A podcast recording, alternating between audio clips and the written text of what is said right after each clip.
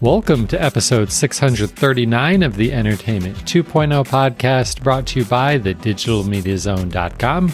I'm Josh Pollard, and this is the show that puts you in control of your favorite movies, music, shows, and games. And it's another solo week for me. At the risk of HIPAA violations, I guess I'll share that Richard is not able to join us because he's just not feeling well this week.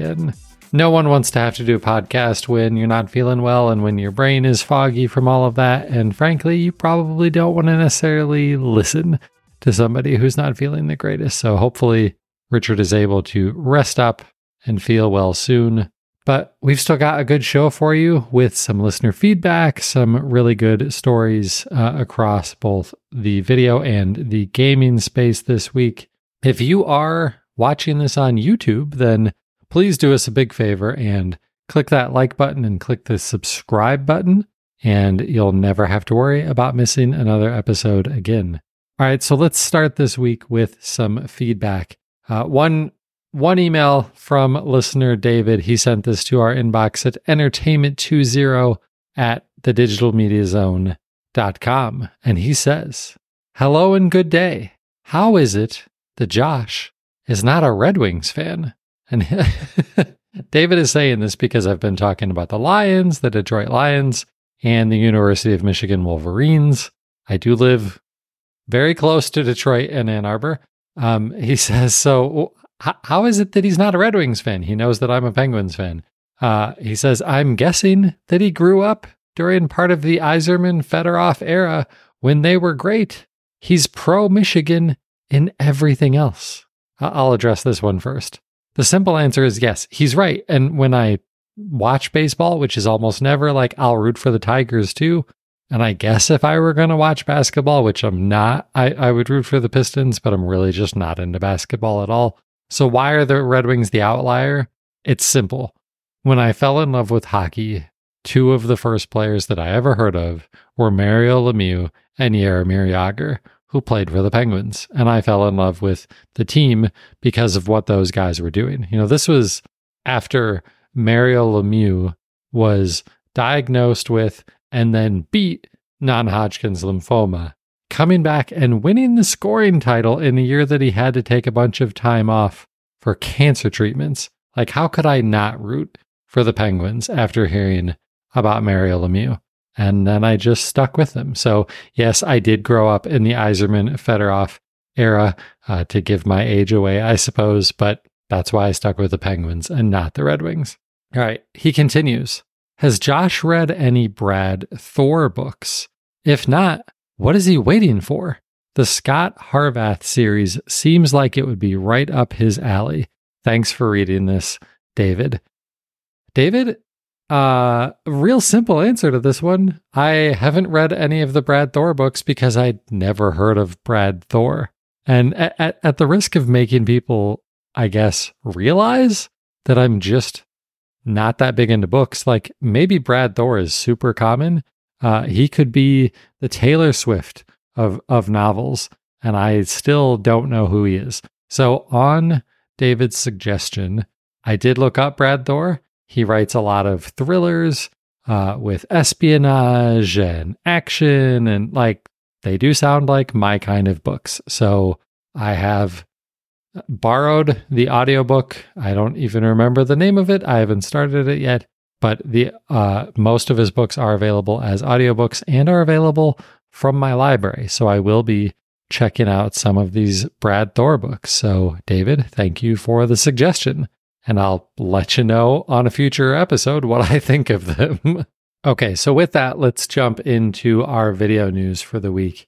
Kind of a big story here that dropped uh, just a little bit earlier this week, and that is that while we've all been waiting for ESPN to announce their own standalone streaming option, and apparently that's still coming, they announced what's an even bigger deal, and that is that they are going to be joining forces with their competitors, Fox Sports and Warner Brothers Discovery, to make one super sports streaming network.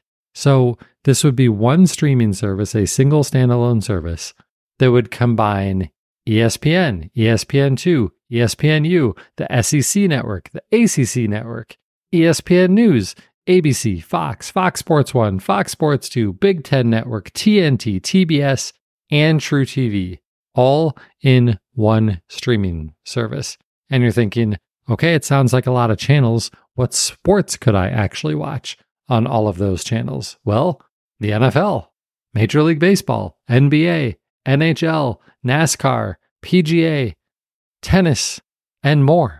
It like it it's not absolutely everything because and and it's not even everything from all of those sports. Uh, you know, for example, the NFL, their games that show the Thursday night games are on Amazon Prime. NBC has Sunday night football. So like there are some things that would not show up on these services. For NHL, most games you can watch on on NHL Power Play as part of ESPN Plus. I would imagine you'd get ESPN Plus with this, but there are still games that aren't available on, on ESPN Plus through that. Some of them are on ESPN, some of them are on TNT. You would be able to watch all of those.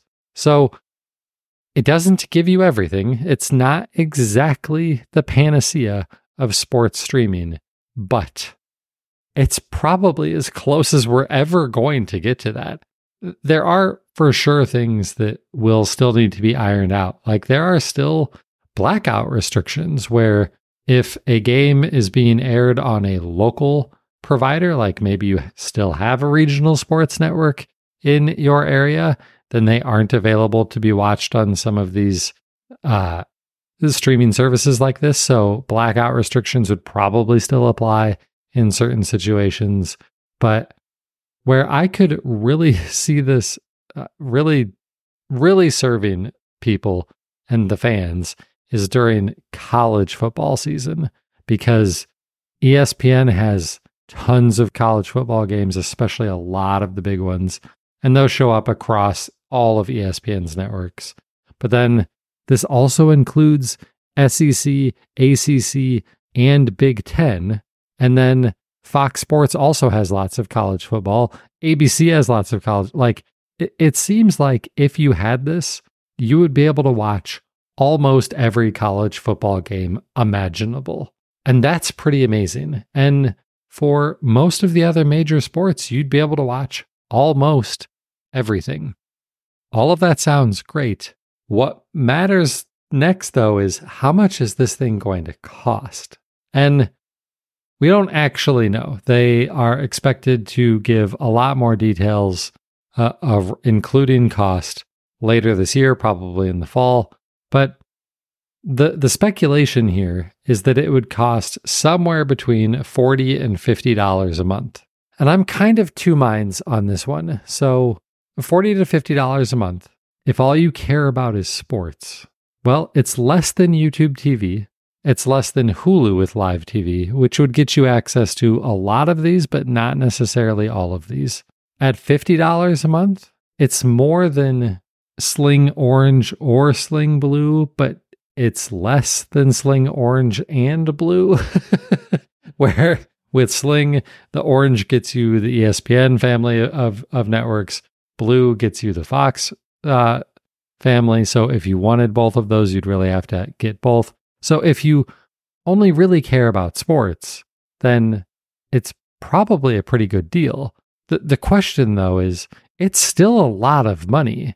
Like 50 bucks a month would still make it basically the most expensive streaming service for basically what you might consider one single thing.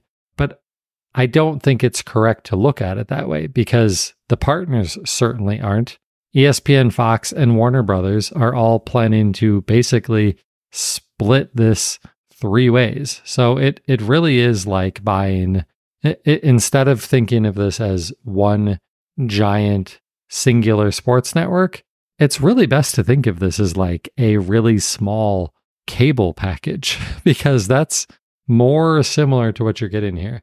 You're also going to be able to, while you'll be able to buy this as a standalone service, like I've said, for roughly 40 to $50 a month. because this will be in partnership with all of these providers who have other services, you're also going to be able to bundle these. Disney Plus already has really good bundles. Uh, Hulu does too. Really, the combination of Disney Plus with Hulu and ESPN Plus uh, is is a great bundle that does save you some money. But also with with the Warner Brothers Discovery connection in here, you will have the option of bundling it with Max. So we don't know what the pricing would look like as a standalone option, at least not officially. And we also don't know what some of these bundles would look like. But this sounds like a killer service for sports fans. This is absolutely something that I would consider signing up for during college football season. And this is especially true if you live like out of market from from your college football team of of choosing like maybe you're maybe you grew up in Indiana, you went to Indiana and you really like watching Indiana football even though they're terrible, but you live in Arizona, like you're not really you don't really have much options. It's not like it's going to be on your local ABC affiliate like it might be if you lived in Indiana. But if you signed up for this, now you'd have Big 10 network and ESPN, like maybe Indiana's playing Michigan and it's on ESPN. You would you would most likely be able to watch the sports and the teams that you want to watch if you sign up for this. So I'm really curious to see where this goes. I'll be really curious to see what the pricing looks like. And it looks to be timed, not surprisingly, around the launch of football season. Next up is more of a follow up story. We talked on a recent episode about Plex would soon be offering the ability to purchase movies and TV shows. This is a follow up, but it's not exactly that. This week, Plex announced that you can now rent movies directly from Plex. So it's just movies and it's just rentals, no TV shows, no purchases yet. So, why would you want to do this? Well, because you're already in the Plex ecosystem and you want to watch a movie that you don't have access to in your own library and maybe either isn't available as part of the free streaming services built into Plex or you just don't want to watch ads. So that's the real play here. They want to keep you inside of Plex. And giving you the ability to rent movies, I think is a really smart choice here. When we talked a few weeks ago about the potential of purchasing movies inside of Plex, we had some reservations because how long is that going to last? How long will those digital rights actually stick around? Will they integrate with things like Movies Anywhere so that you can watch it on other services? None of that really matters that much though when it comes to rentals. With with a rental, the the timing around this is all very standard with the rest of the industry. When you pay for the rental, you have 30 days to watch the movie and as soon as you start watching it, you have 48 hours to finish watching it. So, what about the price? The price is also pretty standard. Most of the rentals start, well, I shouldn't say most, but rentals start at $3.99 for a, a single movie. And that's going to be common for most of the older movies. But as I poked around the library, there were movies where the rental fee was $20, $21, $22. And now those are on like brand new releases. So I and and that also is fairly common across the industry too. If you go to YouTube to rent a movie, which did you know you could do that? You can. Now that Google Play Movies isn't around, you can rent uh, and and purchase movies from YouTube now. That's just one option. Amazon, similar thing. They're you know don't don't be too shocked that Plex is trying to ask you $20 to rent a movie. They're not the only ones. A lot of these prices are basically determined by the the movie production studios. Okay, so the pricing is about the same, the licensing model is about the same. What are the differences between renting a movie on Plex versus other services? Well, to me, the biggest one and the biggest reason why I won't be doing it the movies are limited to streaming at 1080p with 5.1 audio. That's just not good enough. From YouTube and basically every other player, you can rent these movies in 4K. And a lot of times for the same price. You know, they they were featuring the Barbie movie, so I, I was I, I checked that out on both Plex and on YouTube. And both of them started at, I believe, $5.99 to rent that movie. But on Plex, for your six bucks, you got a 1080p stream. And on YouTube, for your six bucks, you get a 4K stream. I'm going to pick the 4K stream every single time. And some of these competitors have higher formats of audio too. 5.1 is fine for most people, but if you're looking for Dolby Atmos, you're going to be really disappointed by what Plex is offering here. So it's really unfortunate and and I checked this isn't just some movies are in 1080p and some are available in 4K. I I went through their FAQ. It tops out at 1080p. There isn't an option for 4K at all yet. But the convenience is certainly there. If you're already in Plex all of the time, then it is very easy to just go to the movies and rentals section and and rent whatever it is that you're looking for as long as you don't care about the fact that it's only in 1080p. And you can do this from a lot of devices, but not all of them. So, for example, I could have rented a movie on my Android phone, but I was not able to rent them on my iPad. And I'm sure that has to do with Apple wanting a cut of that rental fee. I don't know for sure, but that seems like a pretty reasonable guess. The only other reason that this might not work out for you is it's US only. If you don't live in the US, you can't do this. So I, I would love to hear what you listeners think about this. Is this something you would consider? Does the lack of 1080p bother you? Does the does convenience trump fidelity in this situation? For me, it doesn't. It's easy enough for me to switch over to YouTube or Amazon or Vudu or something else like that and get a 4K stream. But I'm curious about the rest of you. Do you think you would use Plex to rent your movies? All right, time for our last video story of the week. And this one is YouTube TV. So, almost a year ago, they rolled out a feature called Multiview. And it, it was a feature that allowed a user to watch four college basketball games at the same time. And it rolled out during March Madness. It, it was the perfect time to roll out the multi-view feature because that's what people want from March Madness. They want to watch as many games at the same time as possible. Rolled out smoothly. People loved it. It was great. Then the next question was when can I watch something else? Later in the year, they added support for NBA League Pass, and you could watch four NBA games at the same time. Here was the problem with both of those scenarios you didn't get to choose which games you were watching. You had to choose from their predefined selections of games to watch. And that's kind of annoying. So they've been expanding multi-view over the last few months, adding more sports, things like that to it. But not until now have you had the ability to build your own multi-view. And that's actually what they're calling it now. Build a multi-view is a feature that is slowly rolling out to users uh, around the world. And it allows you to do exactly what you want. You get to pick the sports events that get divided into the four quadrants on your screen. No extra fees for this, it's just an option. Now, will they, you know, really the big question is when can we expand this to be anything? Could I have a hockey game on one, a football game on another quadrant, the news on a third quadrant, and a kid show on the fourth quadrant. Now that sounds terrible, but maybe in some scenario that might make sense. I could certainly see sports plus news or something like that. That might be kind of cool. Maybe you like watching the financial news networks where you're seeing all the stock tickers go around. There's lots of options here.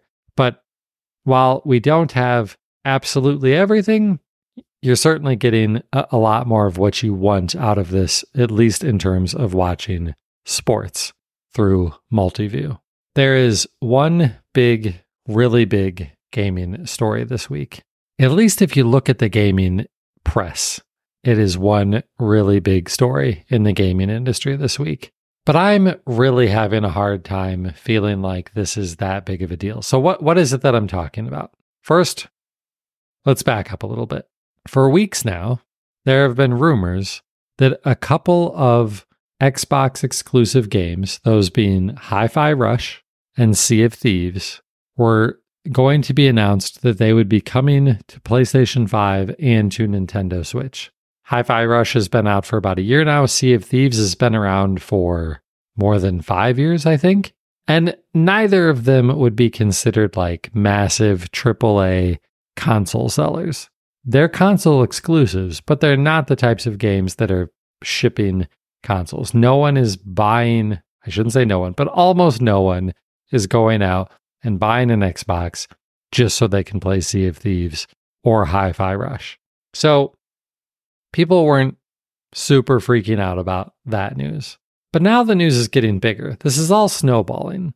Now it looks like Microsoft and Xbox may be uh, in in the middle of making it so that Starfield, one of the biggest, if not the biggest game that was released as as an Xbox console exclusive last year, and the unreleased Indiana Jones game that MachineGames is working on will go to PS5 this year. And the internet is losing its mind about this. It's it's really snowballing. So there are a lot of longtime Xbox fanatics who feel betrayed. Like I'm not I'm not being hyperbolic. These are the words that they are using.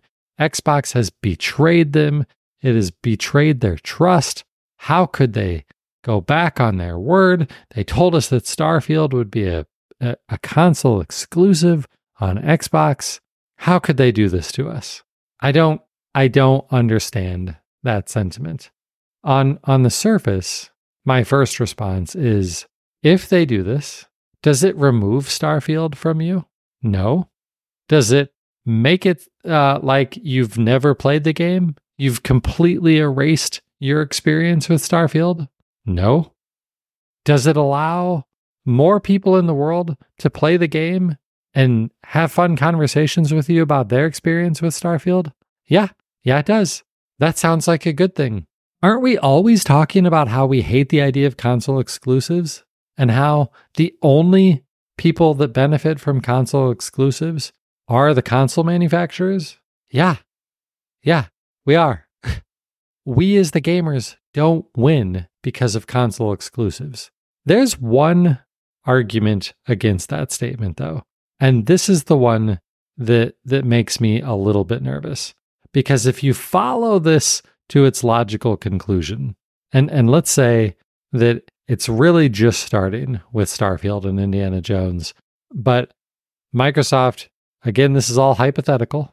We don't know what they're going to do yet. They've announced that they're going to make a big announcement next week. Clearly, this got out of out of hand, out of control, and they weren't ready to deal with this. So next week we'll know for sure what's actually going on. Well, we'll know more about what their strategy is. But let's say that what this indicates is that in the future, all games that look like like all first party Xbox games will also be available on PlayStation. It, we could even go so far as to say they're all available day one, although I don't think that's the case here. I, I, if if Starfield comes out this fall for PlayStation Five, that means that it was available on Xbox for a year before it came to PlayStation, and one year timed exclusives are pretty common in this industry. But let's just go to the extremes and say this means that every Xbox game will also be available on PlayStation day one. If that's the case, then is there any reason to own an Xbox? I think that's the bigger question here. And I I, I think the easy answer is well, kind of not really. Like if Sony's not going to do the same sort of favor for us gamers, which they for sure wouldn't do, then it would really make a lot more sense to just go buy a PlayStation, get to play all of the PlayStation exclusives, and get to play all of the Xbox exclusives because they're not exclusives anymore. and even if all of them are exclusives for a timed window, well, then you still get to play them just later, which seems like, uh, you know, a, a pretty good compromise for only having to buy one $500 gaming console. The big thing to factor into all of this, though, is Xbox Game Pass, because perhaps one of the biggest benefits that you get to playing these games on an Xbox is that you get to pay you get to play them as part of your Xbox Game Pass subscription. So for your what is it, $17 a month right now, I think is what Game Pass Ultimate cost. You get to play all of these games at no extra cost and you get to play them on day 1. Xbox Game Pass is never coming to PlayStation. There's no way Sony would ever let them do that. I, I, I just don't see a world where that happens. So, yeah, you might be able to play all of these Xbox games on a PlayStation, but you're going to have to pay for them. Whereas you kind of don't have to on on Xbox. And there are lots of other reasons too that you might still want an Xbox. I personally think the Xbox operating system and the way that Xbox does things across the board from game management and extra abilities, the way that it deals with friends, achievement system, the store, that pretty much all of that is better on Xbox than it is on PlayStation. That's entirely uh, subjective, though. That that's up to you. That's your opinion. I think it's better. You might not. I also think the Xbox controller is significantly better. That could be reason enough to, to get an Xbox over a PlayStation, but I'm not sure. The other thing that I think Game Pass uh, brings to this to this conversation is is Game Pass the reason this is happening? And by that I mean is is Starfield going to PlayStation if that is what actually happens? Is it happening because Xbox didn't see enough revenue from Game Pass subscriptions from people signing up for Game Pass to play Starfield? Did they just not make enough revenue to offset the development cost? And that the only way that they can offset development cost and truly make profitable games Uh, when they are massive AAA games is to also sell them on competing platforms? Could be. Xbox Game Pass, I still think, is the single best value in all of gaming. But subscriptions are are not increasing at the rate that they used to. In fact, I think they're actually decreasing. Could partly be related to the fact that they recently raised the subscription cost. One could also make the argument that subscriptions are decreasing because Xbox just hasn't been putting out enough quality AAA exclusives to justify paying for it every month. I'd be willing to have that argument with people. I'm just not as freaked out about this as a lot of people. I, I think that honestly, it feels like the gaming media was like, there's not really that much news going on. We had a PlayStation State of Play last week. It was cool. It was fine, but what else are we gonna write about and and make YouTube videos about? Well, if you drum up a bunch of drama over these rumors and that it's the end of the console race, you get a lot of clicks. I don't want to be that cynical. I, I, I do think there is one real serious concern. If we go back to that real extreme possible end scenario, if they decide if Xbox decides we're just going to make everything available on PlayStation also, and then everybody stops buying Xboxes, then maybe Xbox decides we don't need to make consoles at all anymore. And I think the real problem with that then is that there isn't really competition in the Xbox or in the in the game console market anymore. And calm down, you Nintendo fanboys. Let's be realistic here. Nintendo hasn't made a console that directly competes with PlayStation and Xbox since they hoped that the GameCube would. But even that, not really. You really have to go back to the Nintendo 64, which launched when? 1997? Nintendo's not interested in this part of the gaming console market. So it's really Nintendo doing their own thing, and then you'd have Sony doing their own thing. And if they're both doing their own thing, they can charge you as much as they want. They also don't have to really innovate all that much because they don't have competitors.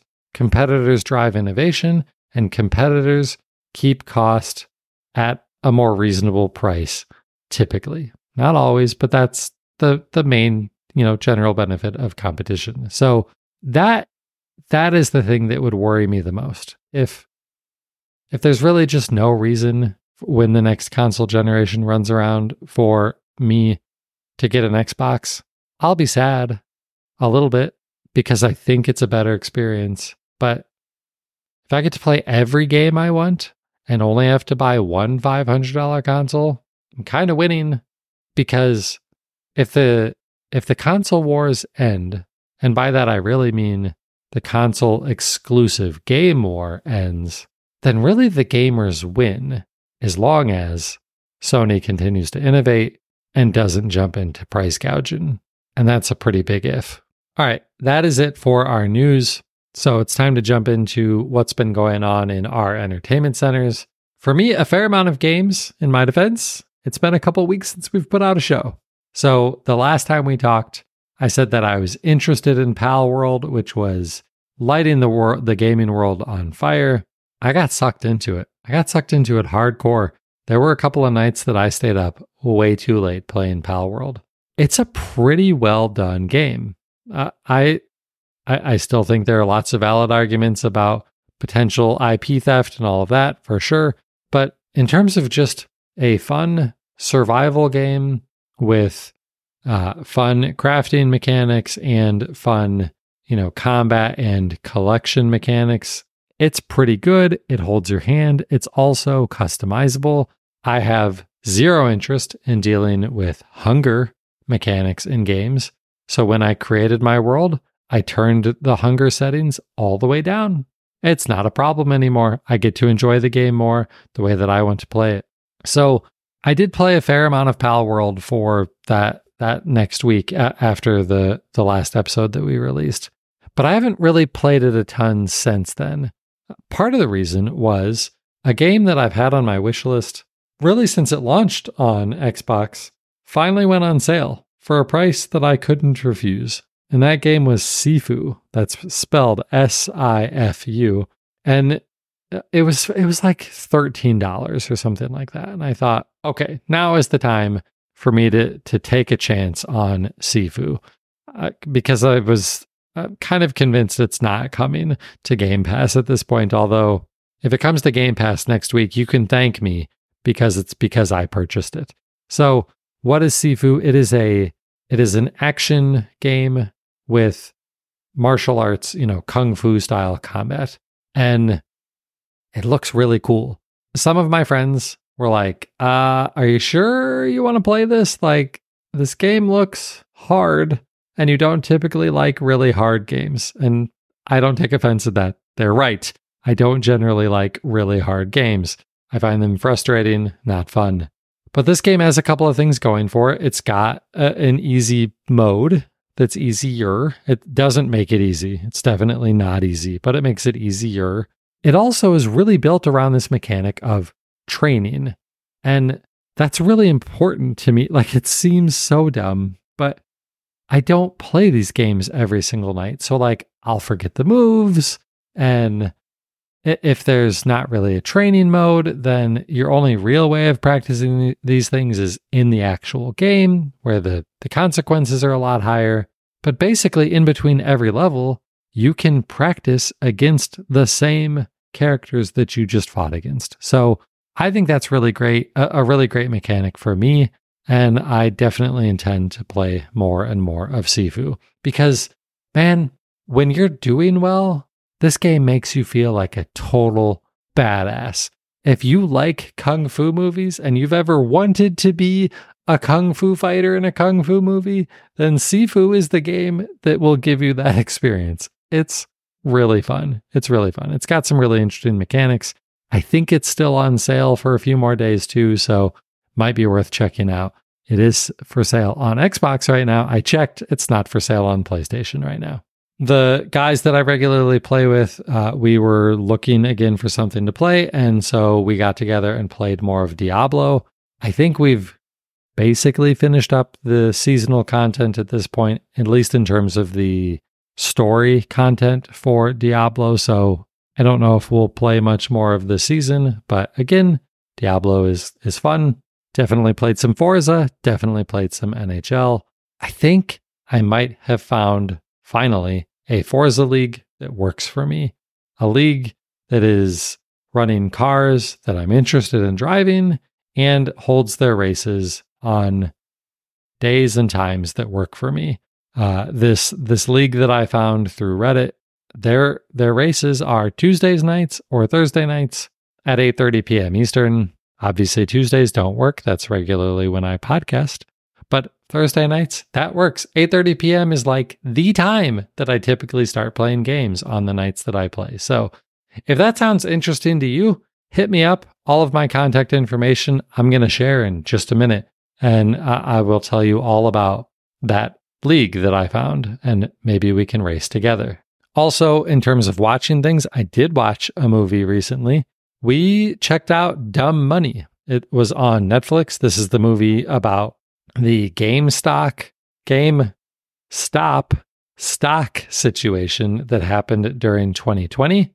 It's a, a fun bio is is biofiction the right word? It's probably not, but you know, it's it's a reinterpretation, a retelling of what actually happened in 2020 when some retail investors decided that they were going to go against the hedge funds and caused the GameStop stock to rise dramatically. And it was a really, it, it's an interesting story. And the movie does a pretty good job of making it pretty entertaining. Is it the greatest movie ever? No, but it's entertaining and it's available on Netflix. So it's not like you have to go and rent it in 1080p from Plex or anything like that. Also, continuing to watch The Expanse. That's on Amazon Prime Video. And they started with uh, inserting ads into Amazon Prime Video in the last couple of weeks. And I was really curious to see what that experience would be like. It's not that bad. It's actually probably better than any of the other ad supported services out there. Episodes of The Expanse are, you know, between 40 minutes and an hour. And I don't think I ever had more than two 30 second ad breaks. And a lot of times it was it's only been one ad and it was a pre-roll ad, meaning it happened before the show even started. So it didn't even interrupt the show. The ad-free experience on Amazon Prime Video will cost you $2.99 a month. At this point, I don't see the point in paying for it. I can deal with 30 to 60 seconds worth of ads per episode of TV.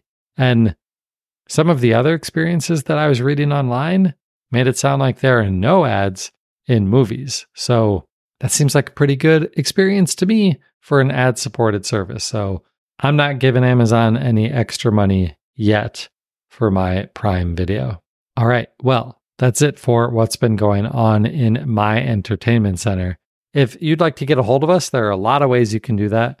I'm on Twitter and Mastodon at Josh Pollard. The website is also on Twitter at DigiMediaZone. Richard is only on Mastodon. He's Richard Gunther over there. We also typically do the show live. It's a little bit less fun to do it by myself. Uh, so I didn't do that this week. But when we do, that show is typically on Wednesday nights at 8:30 p.m. Eastern. If you're following us on social, we'll let you know when that is going to happen. Also, once you're watching us, we're on Twitch and you can subscribe to us there. And then Twitch will just automatically notify you as soon as we go live, also. And if you're watching this on YouTube, thank you. And if you're still watching it, then hit that subscribe button so you don't miss a future episode and ring the bell to really make sure that you don't miss a future episode. But that's going to do it for episode 639. I'm Josh Pollard. Thanks for listening to Entertainment 2.0. Adios.